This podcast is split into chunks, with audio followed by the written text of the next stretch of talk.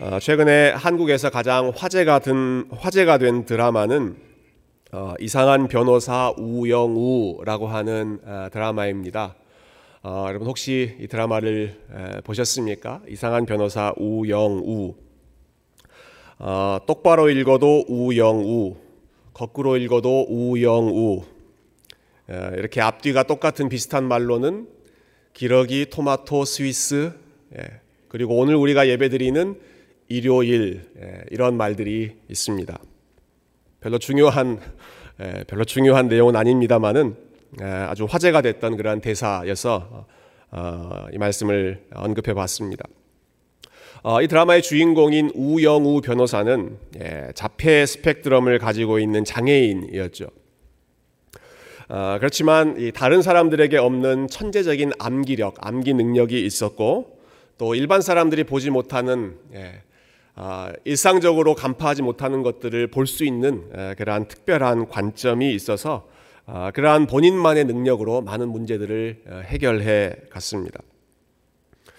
아, 많은 사람들이 이 드라마에 열광했던 이유가 몇 가지 있었던 것 같은데요. 먼저는 예, 장애를 가진 변호사가 예, 약점, 사회적인 약자라고 할 수 있는 이 사람이 세상의 편견에 맞서서 어, 싸워가고 어, 그리고 점점 성장해가는 그런 모습 앞에 많은 사람들이 감동을 에, 받았습니다. 어, 그렇지만 그보다도 에, 사람들이 더 좋아했던 부분은 에, 이런 부분이었던 것 같습니다. 어, 우영우 변호사가 억울한 사람들의 편에 서서 그들의 답답한 사연을 하나씩 풀어주는 모습, 예, 그런 모습에 사람들이 많이 에, 감동하고 통쾌함을 느꼈던 것이겠죠. 어, 법이라고 하는 것은 늘상 힘 있는 자들의 편이라고만 생각했는데, 어, 그런데 법을 제대로 어, 잘 사용했을 때에는 우리 정말 억울한 사람들이 도움을 받을 수도 있구나 어, 하는 그러한 모습에서 어, 한 줄기의 소망을 어, 사람들이 발견했던 것 같습니다. 어, 오늘은 법 이야기를 좀 여러분들과 같이 나눠보려고 합니다.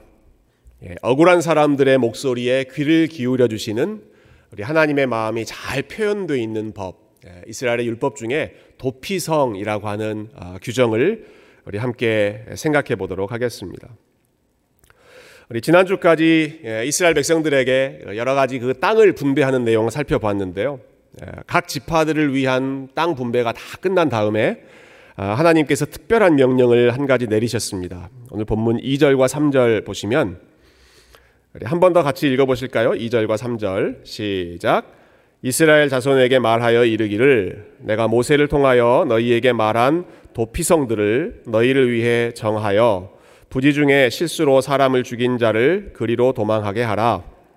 이는 너희를 위해 피의 보복자를 피할 곳이니라. 아멘. 예. 도피성을 만들어라 이렇게 말씀하시죠.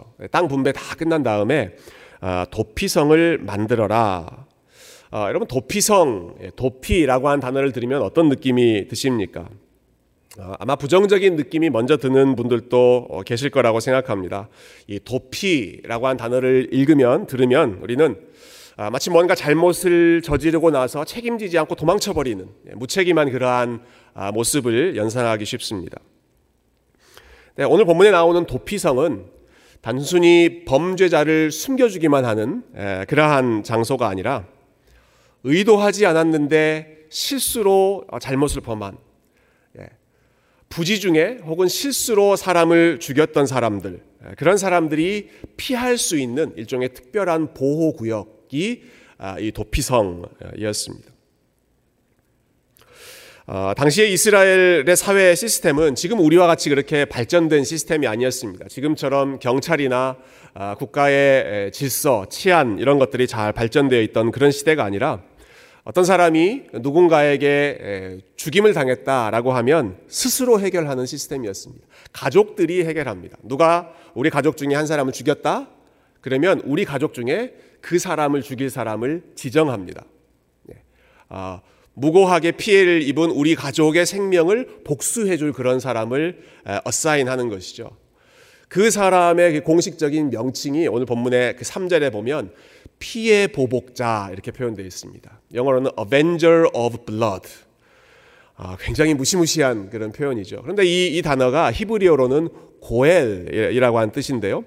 이 고엘이라고 하는 것은 꼭 이렇게 생명을 갚아주는, 되갚아주는, 복수하는 사람만이 아니라 잃어버린 권리를 되찾아주는, 예, 룻기에서 보아스가 그 고엘의 역할을 감당하지 않습니까? 그러니까 여러 가지 의미가 담겨 있는 단어가 이 고엘. 근데 오늘 본문에는 피의 보복자라고 번역되어 있습니다. 어, 일반적으로 우리 가족 중에 누가 생명을 빼앗겼다 그러면 가족 중에 한 사람, 예, 제일 가까운 사람 혹은 제일 힘 있는 사람을 지정해서 복수해 주는 것이 어, 그 사회, 이스라엘 백성들의 사회를 유지하는 시스템이었는데, 그러나 무고하게 예, 실수로 사람을 죽이는 그러한 케이스들도 어, 있었겠죠.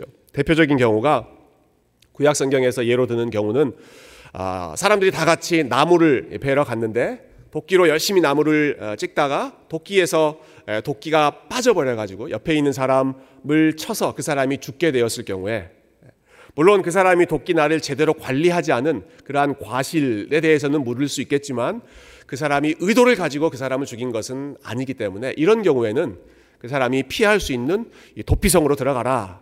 그러면 도피성으로 들어가면 이 사람의 생명을 노리는 피의 보복자가 그 사람의 생명을 빼앗을 수 없다. 이렇게 보호를 해주는 것입니다. 어, 물론 이러한 도피성 제도는 악용될 수 있는 그런 가능성, 위험성도 어, 있었습니다. 아마 속으로 이런 질문을 하시는 분 계시지 않을까 싶습니다. 어떤 사람이 사람을 일부러 죽여놓고 나는 실수로 죽였습니다 아, 라고 거짓말을 하고 그 성 안으로 피신하면 어떻게 합니까? 그래서 이런 이 제도가 잘못 사용되지 않도록 하기 위해서 하나님께서 여러 가지 이제 방지할 수 있는 장치를 두셨는데요. 첫 번째는 이 사람이 도피성 안으로 들어가고 싶어도 본인 마음대로 들어갈 수 있는 것이 아니라 그 성읍의 허락을 받아야 합니다. 오늘 본문의 사 절 말씀이죠. 그 성읍의 장로들이 이 사람의 사연을 듣고 도피성 안으로 들어갈 수 있는 사람인지 없는 사람인지를 일 차적으로 심사를 합니다. 두 번째로는 이 사람이 도피성 안에 머물러 있는 것은 임시적인 조치였습니다. 육 절 말씀에 그러한 내용이 나오죠. 회중 앞에서 재판을 받기 전까지, 전체 회중 앞에서 공식적인 재판을 받기 전까지만 도피성 안에서 보호를 받을 수 있었습니다. 재판을 통해서 이 사람이 정말로 의도가 있었는지 아니면 실수로 사람을 죽인 것을, 것인지를 판단하는데요. 여러 가지 기준이 이제 성경의 다른 곳에 나옵니다. 그 사람의 손에 철 연장이 있었느냐, 뭐 돌을 들고 있었느냐, 아니면 이 사람과 죽은 사람 사이에 이전에 원한 관계, 갈등 관계가 있었느냐, 아, 이런 것들을 따져보고 또 여러 사람들, 그 현장에 있었던 사람들의 증인들도 참고하고, 그래서 이 사람이 정말로 실수로 했는지 그렇지 않고 의도를 가지고 죽였다라고 하면 그 순간에 이 사람을 피해 보복자에게 넘겨주었습니다. 더 이상 도피성 안에 머물러 있지 못하게 한 것이죠. 설령 이 사람이 실수로 사람을 죽였다라고 하는 것이 판결이 났을 때라고 하더라도 그 상황에도 이 사람은 마치 아무 일이 없었다는 듯이 자유롭게 자기 집으로 돌아가지는 못했습니다. 오늘 본문에는 그 내용이 충분히 나와 있지 않는데요. 민수기 삼십오 장이나 신명기 십구 장에 다른 도피성에 대해서 더 자세하게 나와 있는 이 내용들을 우리가 연결해서 살펴보면 그 사람은 본인이 무죄 판결을 받았어도 사람을 죽인 것은 그 사람의 잘못이었기 때문에 의도하지 않았다고 하더라도 귀한 생명을 해친 것은 그 사람의 잘못이었기 때문에 집으로 돌아가지 못하고 자유를 잃어버린 상태로 도피성 안에서만 격리되어 생활했습니다. 비록 실수였긴 했지만 사람을 죽인 행위에 대해서는 자기의 자유를 희생함으로써 거기에 대해서 응분의 대가를 치르는 것이죠. 예, 이 사람이 유일하게 도피성을 나올 수 있는 방법은 그 시대의 대제사장이 죽었을 때에만 그 사람이 이제 밖으로 나올 수 있는데, 그러기 전까지는 아무리 많은 돈을 이 사람이 보석금으로 혹은 보상금으로 지불한다고 하더라도 도저히 밖으로 나올 수가 없었습니다. 예, 인간의 생명은 돈보다 훨씬 더 가치로운 것이기 때문에 뭐 억만금을 주고 얼마나 많은 돈을 지불하고 혹은 피해 보상자에게 그러한 것들을 보상한다고 하더라도 실수로 사람을 죽인 사람은 대제사장이 죽기까지는 절대로 밖으로 나오지 못하도록 조치를 취한 것이죠. 그럼 그러니까 이 도피성 제도는 단순히 범인을 은닉해주고 그냥 무작정 그 사람의 잘못을 다 덮어주기만 하고 아, 무제한의 어떤 면죄부를 제공하는 그러한 악법이 아니었다라고 하는 것을 우리가 먼저 기억했으면 좋겠습니다. 자, 이렇게 악용될 수 있는, 잘못 사용될 수 있는 방, 가능성이 있음에도 불구하고 여러분, 하나님께서는 도피성을 만들어라 라고 명령하시는데요. 아, 왜 그렇게 하시는가?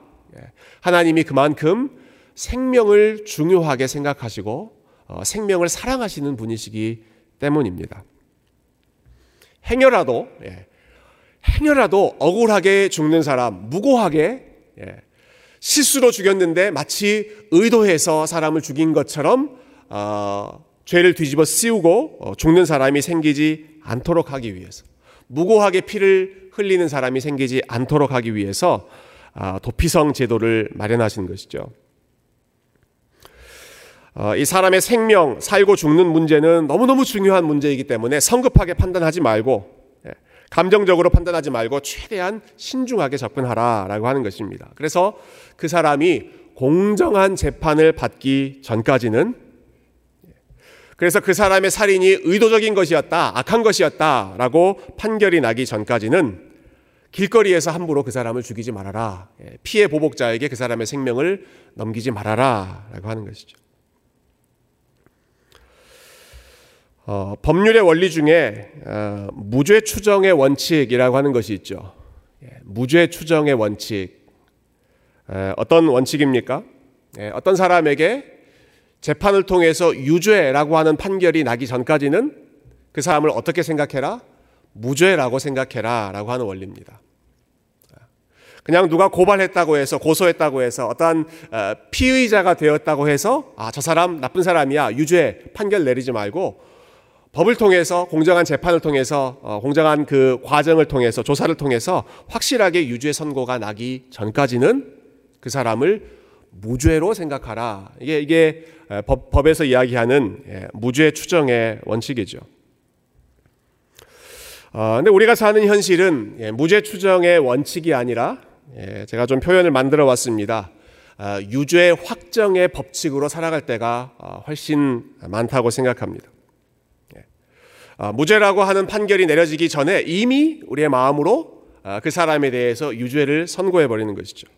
어떤 소문이 들린다, 어떤 의심스러운 이슈가 제기된다, 어떤 사람에 대해서 어떤 루머가 제기된다라고 하면 아, 이미 그 소문을 듣자마자 내 마음속에서 어떠한 판결을 내려버리고 아, 그 사람에 대한 예, 유죄, 무죄 예, 그 선고를 내 나름대로 내려버릴 때가 많이 있습니다. 어, 뭐 유명 연예인에 대한 경우라든지 예, 아니면 정치인들에 대한 경우라든지 아니면 우리와 가까이에 있는 우리의 친구들, 이웃들 예, 늘상 우리와 함께하고 있는 예, 그러한 사람들과의 관계에서 아, 여러분, 우리는 공식적인 판결을 아, 접하기 전에 예, 우리의 마음속에서 개인적으로 혹은 사회적으로 유죄 판결을 아, 내려버리고 어, 낙인을 찍어버릴 때가 많이 있습니다. 그렇게 하지 말라고 하나님이 도피성 제도를 마련해 주시는 것입니다. 그렇게 하지 말라고. 한 생명이 억울하게 피해를 입지 않게 하라고. 그 사람이 정말로 죄인이라고 하는 것이 판결나기 전까지는 그 사람을 임시적으로나마 그 사람의 생명을 보호해주고 그 사람이 스스로를 변호할 수 있도록 자신의 생명을 지킬 수 있는 그러한 권리를 보장해 주어라 라고 하는 것이 이 도피성을 제정하는 그 원리에 담겨있는 하나님의 마음이었습니다. 성급하게 판결 내리기 전에 먼저는 그 사람 말을 믿어주고 받아들여주고 그 사람이 생존할 수 있는 기회를 제공함으로써 한 번의 실수, 한 번의 실수가 그 사람의 인생을 완전히 다 파괴해버리는 것이 아니라 새롭게 회복될 수 있는 기회를, 완전한 이전처럼의 회복은 아니라고 하더라도 적어도 일정한 회복이 이루어질 수 있도록 지켜주는 그러한 역할을 이 도피성 제도를 통해서 하나님께서 의도하신 것이죠. 그리고 이스라엘 백성들에게는 하나님의 이러한 마음을 알려주시면서 너희도 이렇게 생명을 귀하게 여기고 생명을 보호하는 일에 함께 동참하자라고 이스라엘 백성들을 초청해 주셨습니다. 이스라엘 백성들이 그러면 이 일에 어떻게 동참하는가? 그것은 자기들이 받은 땅의 일부를 도피성으로 제공하는 것입니다. 자기들이 받은 지금 땅 분배가 다 이루어졌잖아요. 땅 분배를 다 받고 나서 각 지파별로 받은 땅 중에 일부를 우리는 그러면 도피성으로 이것을 제공하겠습니다 하는 것이죠. 어, 여러분, 이것은 이스라엘 백성들 편에서 보면 자신들의 희생을 감수하는 것입니다. 어, 여러분, 하나님께서 도피성으로 명령하신 도시는 한두 개 만들라고 하신 것이 아니라 총 여섯 개의 도시를 만들라고 하셨고요. 그리고 그 도시들은 시골 구석에 있는 변방에 있는 도시들이 아니었습니다. 피해를 입은 사람, 어, 이 도피성이 필요한 사람 어디서든지 쉽게 접근할 수 있, 있, 있도록 아, 그 액세서빌리티라고 하죠. 접근 가능성이 좋은, 어디서든지 빨리 도달할 수 있는 길목에 가장 중요한 도시들 여섯 개를 도피성으로 어, 확보해라, 마련하라 이렇게 말씀하신 것이죠. 어, 여러분, 이스라엘 백성들의 입장에서 한번 생각해 보십시다. 여러분, 가뜩이나 예, 자기들이 먹고 살 땅도 어, 충분하지 않은 그런 상황입니다. 예, 자기들 땅, 예, 자기들 땅도 지금 부족한 그런 상황인데. 어, 그런데 그 중에서도 노른자 같은 땅, 가장 좋은 땅 여섯 개를 도피성을 위해서 제공해라 하는 명령을 지금 받은 것이죠. 어, 생각해보면 이 원리는 이 일반적인 경제 논리로는 참 받아들이기 어려운 논리라고 생각합니다. 어, 여러분, 사람들이 자주 다니는 곳, 접근성이 좋은 곳, 어, 사람들이 쉽게 올 수 있는 그러한 길목, 로케이션이 좋은 그런 곳이라면 우리 일반적으로 어떤 목적으로 그 장소를 사용합니까? 사람들이 많이 드나드니까 비즈니스 센터를 마련하든지, 많은 사람들이 거주할 수 있는 아파트를 짓든지, 그래서 많은 이익을 남기도록 하는 것. 로케이션, 로케이션, 로케이션. 부동산 이야기할 때 항상 이야기하는 게 그것 아닙니까? 사람들이 오고 가는 좋은 곳은 그렇게 이익이 많이 남는 곳을 짓는 것이 일반적이죠. 그런데 하나님의 원칙은 무엇입니까? 가장 사람들이 많이 들고 쉽게 접근할 수 있는 그 좋은 땅, 그 좋은 로케이션을 도피성으로 만들어라 하는 것입니다. 도피성으로 만들어라. 피해를 입은 사람, 마음이 불안한 사람, 피난처를 찾고 있는 사람이 어디서든 어느 방향에서든 쉽게 접근할 수 있도록 가장 좋은 곳을 레퓨지 센터로 만들라 하는 것이죠. 실수로 사람을 죽인 사람들이 피할 곳으로 그곳을 사용해라. 여러분, 그 사람이 실수로 사람을 죽였는지, 아니면 의도를 가지고 사람을 죽여놓고 실수로 죽인 것처럼 행세하고 있는지 그것을 우리가 어떻게 알겠습니까? 그러나 그거 판결하기 전에 일단은 도피성으로 본인의 장소를 열어놓고, 그리고 그곳에 사람들이 들어올 수 있도록 허락하라는 것이죠. 아, 이런 생각 잠깐 해봤습니다. 아, 제가 살고 있는 곳에, 우리가 살고 있는 지역에 아, 이런 도피성과 비슷한 지역이 어사인 됐다, 할당되었다라고 하면 어떻게 반응할까? 집값 떨어질 텐데, 학군 안 좋아질 텐데, 혹시 우리 애들 안전이 지장받으면 어떡하지? 그러한 현실적인 고민들이 이 도피성을 제공해야 되는, 그리고 그 잠재적인 범죄자들이 살고 있는, 자기들과 함께 살아야 하는 그 지역을 내줘야 하는 사람들의 마음 가운데 그러한 불안함, 그러한 위태로움이 있지 않았겠습니까?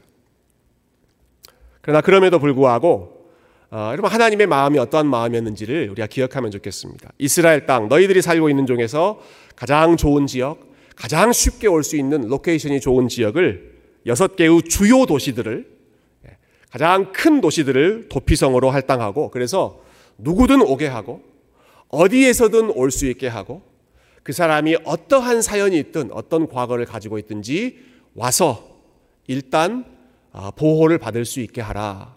여러분, 이것이 하나님께서 가지고 계셨던, 행여라도 억울한 사람이 생기지 않도록 배려하시는 하나님의 마음이었고, 놀랍게도 오늘 본문의 마지막 부분에 보면 이스라엘 백성들이 이 하나님의 말씀에 순종해서 자기들이 살고 있는 지역 중에 여섯 개 도시를 도피성으로 제공했다.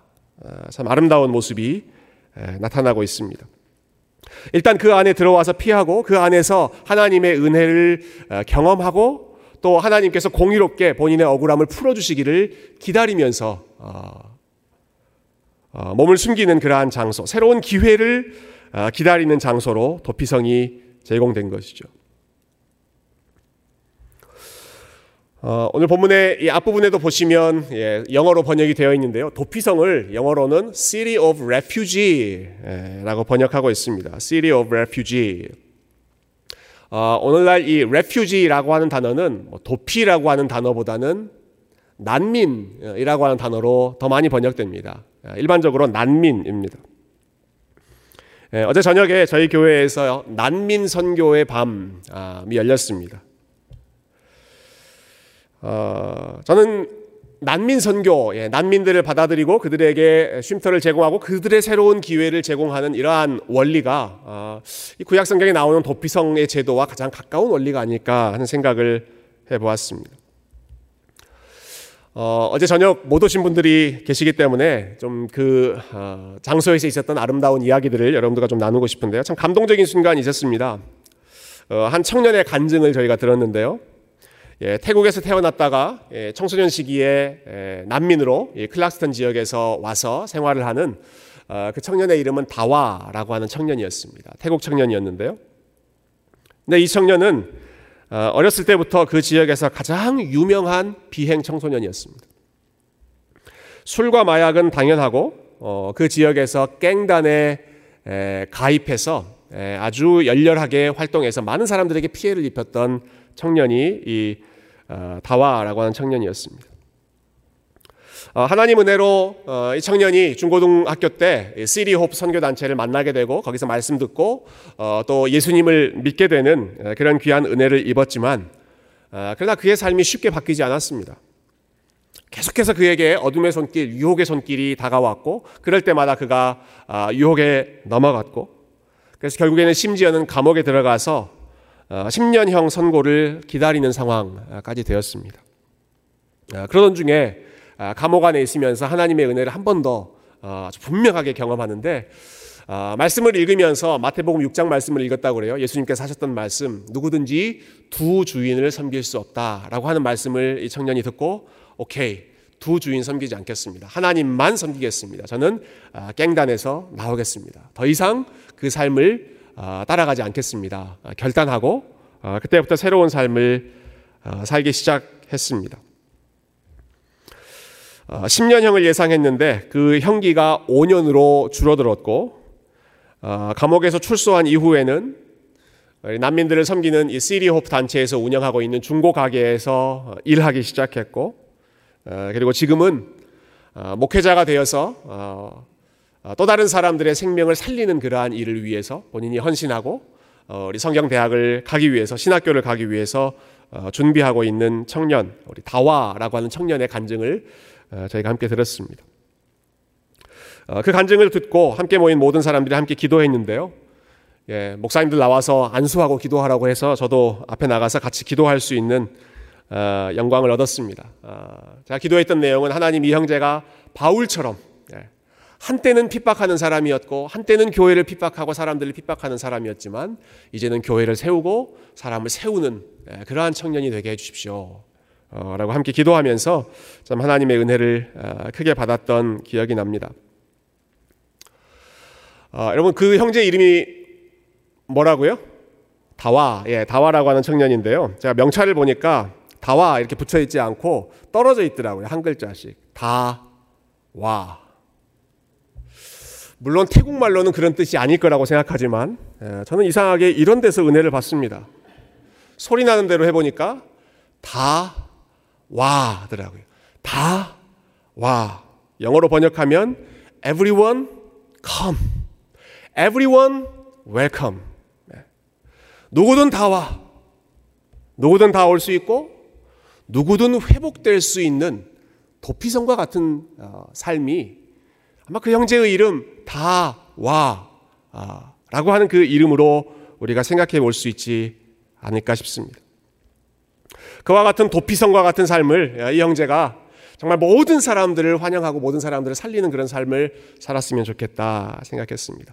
아, 근데 그 시간에 아, 저에게 더 큰 감동을 주었던 것은 그 형제가 거기까지 올 수 있도록 그 형제에게 도피성의 역할을 해주었던 사람들, 그들의 간증이었습니다.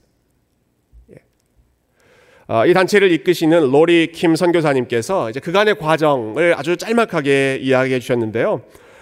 이 다와라고 하는 청년과 그 친구들처럼 말 안 듣고 속썩이는 그러한 청소년들은 자기가 처음 봤다, 그런 이야기를 하시더라고요. 그러면서 이런 사연을 들려주셨어요. 주일 아침에 이 아이들을 예배 자리로 이끌려고 라이드 주려고 데리고 가면 한 번도, 그리고 그 중에 한 사람도 준비하고 기다리는 학생들이 아무도 없었다. 한 번도 한 사람도 아 오늘 예배 가야지 하고 준비하고, 그 사람들이 올 것을 뻔히 알고 있으면서도 아무도 준비하고 기다리지 않았다는 것입니다. 근데 그 다음에 우리 선교사님께서 그 다음에 하셨던 말씀이 저와 우리 많은 사람들을 숙연하게 만들었습니다. 이렇게 말씀하셨어요. 그렇지만 우리는 그들이 자고 있으면 깨웠고, 그들이 굶고 있으면 먹였고, 그들이 아프면 병원으로 데려갔고, 그들이 감옥에 들어가면 방문했습니다. 그들이 자고 있으면 깨웠고, 그들이 굶고 있으면 먹였고, 그들이 아프면 병원에 데려갔고, 그들이 감옥에 들어가면 찾아갔습니다. 어, 여러분, 이것이 예수님께서 하셨던 말씀 아닙니까? 예수님께서 제자들에게 내가 줄일 때 너희가 나에게 먹을 것을 주었다. 내가 나그나 되었을 때 너희가 나를 영접했다. 병들었을 때 돌보아 주었고, 내가 옥에 갇혔을 때 너희들이 와서 찾아와서 보았다. 주님, 우리가 언제 그랬습니까? 주님, 저희들은 그런 적 없습니다. 아니, 너희 중에 내 형제 중에 가장 작은 자들에게 한 것이 나에게 한 것이다. 주님께서 그렇게 말씀하셨지요. 어, 여러분, 다와 형제가 변화된 것, 예. 어, 과거의 삶을 뒤로 하고 내가 이제 새로운 삶을 살겠습니다. 바울처럼 목회자가 되겠습니다. 사역자가 되겠습니다. 아, 아름다운 변화의 열매를 맺는 거 너무너무 감사한 일입니다. 하나님께서 영광을 받으셨을 줄로 믿습니다. 그러나 이미 하나님께서 영광을 받으신 것은 그 열매가 나타나기 전이었다고 저는 생각합니다. 그 열매가, 그 청년이, 그 사람들이 변화되기 전에 아직 준비되지 않고 일어나지 않고 그냥 잠자고 있는 청년들 일어나 깨워서 데리고 오고, 아픈 청년들 병원으로 데리고 가고, 감옥에 갇는 청년들 또 한 번 믿어지고 사랑하는 마음으로 찾아가고, 그럴 때마다 우리 주님께서 그럴 때마다 우리 주님께서 너희가 지금 나에게 하는 일이다 기억하시고 우리 하나님께서 영광을 받지 않으셨겠습니까? 그 어린 영혼들, 또 그 말 안 듣는 영혼들, 어, 참 어, 믿어주고 싶기보다는 의심하고 싶은 그러한 삶을 살아가고 있는 청년들에게, 청소년들에게 오히려 그들을 끝까지 믿어주면서 찾아가 주었던, 여러분, 그 자원봉사자들과 스태프들의 모습이야말로 하나님이 받으신 가장 향기로운 제물이었을 것입니다. 어, 제가 다와 형제의 이야기를 예화로 소개했지만, 어, 여러분, 이러한 드라마틱한 스토리가 아니라고 하더라도 우리 안에, 우리 교회 안에, 우리 중에 누군가에게 도피성의 역할을 해주는 분들이 참 많이 계시다고 하는 사실을 저는 알고 있습니다. 남들이 알건 모르건 꾸준히 장애인 공동체를 찾아가서 섬기시는 분들이 계십니다. 난민단체의 일을 자원봉사로 도와주시는 분들도 계십니다. 난민 학생들은 공부하는 것이 어렵기 때문에 우리 학생들이 직접 튜터로 찾아가서 그들을 도와주고, 그 튜터를 할 수 있도록 부모님들이 라이드를 제공해주는 그런 분들도 계십니다. 연약한 가족을 돌보고 연약한 노년의 부모님들을 돌보기 위해서 자신의 자유와 자신의 시간을 희생하는 그러한 수고를 아끼지 않는 분들도 계십니다. 어려움을 당한 친척의 자녀들을 돌보아주고, 어, 심지어는 세상에서 버림당한, 버림받은 그러한 사람들을 입양해서 키우며 하나님의 사랑을 나누어주는 그러한 분들도 계시고, 우리 교회의 다음 세대들, 어, 말 안 듣고 어, 정신없는 까부는 그러한 어린, 예, 철모르는 자녀들이지만 그러나 그들에게 하나님 말씀을 심기 위해서 믿음으로 헌신적으로 교육하고 있는 그러한 분들도 많이 계시죠. 여러분, 그 외에도 우리가 여러 가지 방식으로 사람들의 이야기를 들어주고, 어, 아무도 믿어주지 않고 있을 때 그들을 믿어주고, 그 사람에게 도피성 역할을 해주는 그러한 삶, 예, 그러한 아름다운 이야기가 우리 안에, 우리 공동체 안에, 예, 아마 여기서 지금 예배드리고 있는 많은 분들이 그와 같은 도피성의 삶에 힘쓰고 계실 줄로 믿습니다. 사랑하는 성도 여러분, 여러분께 맡겨주신 도피성의 역할을 여러분 힘써 감당하시는 주님의 백성들 다 되시기를 주님의 이름으로 축복드립니다. 도피성의 삶에 힘쓰시되 저와 여러분에게 먼저 도피성 되어주셨던 우리 주님을 기억하며 그 삶에 힘쓰시기를 소망합니다. 도피성으로 피한 자들이 완전한 자유, 자유함을 얻는 방법 딱 한 가지 있었다고 말씀드렸죠. 무엇이었습니까? 대제사장이 죽으면 그 안에 있었던 사람들이 다 대사면을 받을 수 있었습니다. 이스라엘을 대표하는 대제사장 그 한 사람이 죽으면 그 안에 갇혀 있었던 모든 사람들이 도피성 바깥으로 자유롭게 나올 수 있었던 것이죠. 안전하게 나올 수 있었습니다. 아마 이 말씀을 처음 받았던 구약시대의 이스라엘 백성들은 도대체 이게 무슨 원리인지 그 의미를 다 파악하지 못했을 거라고 생각합니다. 아니 대제사장이 죽었는데 왜 우리가 다 풀려나게 되지? 아마 그 안에 있었던 사람들은 대제사장이 돌아가셨다라고 하는 소식을 들을 때 그냥 마냥 좋아했을 것입니다. 어쩌면 좀 심보가 고약한 사람들 같은 경우는 아니 우리 대제사장 어르신 살 만큼 사셨는데 하나님이 좀 데려가지 않으시나 그런 것을 내심 바랬을지도 모르겠습니다. 그 사람들은 이 내용, 이 원리를 충분히 이해하지 못했다고 하더라도 여러분, 저와 여러분은 이 원리를 더 풍성하게 이해하지 않습니까? 구원의 역사, 성경의 그 구원의 원리를 우리에게 충만하게 하나님께서 알려주셨기 때문에 왜 대제사장이 죽었는데 도피성 안에 있는 사람들이 다 자유함을 얻는가? 우리는 그것을 충분히 더 이해할 수 있죠. 온 세상을 대표하는, 죄인들을 대표하는 대제사장이 온 세상의 죄인들의 죄를 대신 안고 죽었을 때 한 사람의 죽음이 갇혀있는 모든 사람들, 자유를 누리지 못하고 있는 사람들에게 새로운 자유와 생명을 주는 여러분 대제사장 되시는 예수 그리스도의 원리가 여러분 이 구약의 율법 가운데 하나님께서 이미 오래전부터 우리 가운데 가르쳐 주셨던 것입니다. 나와 전혀 상관없는 사람인데 대제사장은 나와 일면식도 없는 사람인데도 불구하고 그 사람이 죽으면 도피성 안에 갇혀있는 사람이 모두 다 새로운 생명을 얻게 된다. 여러분 이것이 우리의 대제사장 되셨던 영원한 대제사장이신 예수님께서 저와 여러분을 위해서 십자가에서 이루신 하나님의 구원의 사건, 복음의 메시지이고 하나님께서는 지금도 그분 안으로, 그분이 보여주시는 도피성 안으로 들어오고 우리 예수 그리스도께서 열어주신 그분의 죽음으로 그분의 부활로 열어주신 새로운 생명, 새로운 자유를 누리며 걸어가라고 하나님의 은혜를 경험하며 살라고 저와 여러분을 초청하고 부르고 계시는 줄로 믿습니다. 사랑하는 성도 여러분, 여러분 도피성은 은혜가 흘러가고 은혜를 훈련하는 장소입니다. 여러분 꼭 기억하십시오. 도피성은 은혜가 흘러가는 장소였고 은혜를 훈련하는 장소였습니다. 도피성 바깥은 심판과 정죄와 보복과 비난과 피의 보복자가 기다리는 그러한 세상이었지만 도피성 안은 하나님의 은혜가 보호하고 있는 장소였고 그리고 예수님께서는 궁극적으로 그 도피성을 아예 허물어버리시고 저와 여러분에게 온전한 자유와 온전한 생명을 허락하셔서 우리가 더 이상 피의 보복자를 두려워하지 않고 더 이상 사람들의 정죄와 심판을 두려워하지 않고 우리를 온전히 용납해 주시는 어떤 상황에서도 우리를 믿어주시고 하나님 앞에 달려갔을 때 우리를 품어주시는 그 피난처 되시는 예수님께로 그 은혜의 길로 초청해 주시는 줄로 믿습니다. 이 하나님의 은혜를 기억하고 아, 여러분 도피성 안으로 오늘도 믿음으로 달려가시고 그리고 그 도피성의 은혜를 우리 주변에 있는 사람들과 함께 나누며 누군가에게 쉼과 안식과 보호를 제공할 수 있는 도피성과 같은 우리 주님과 같은 그러한 삶을 힘써 살아가실 수 있기를 주님의 이름으로 축원드립니다. 함께 기도하겠습니다.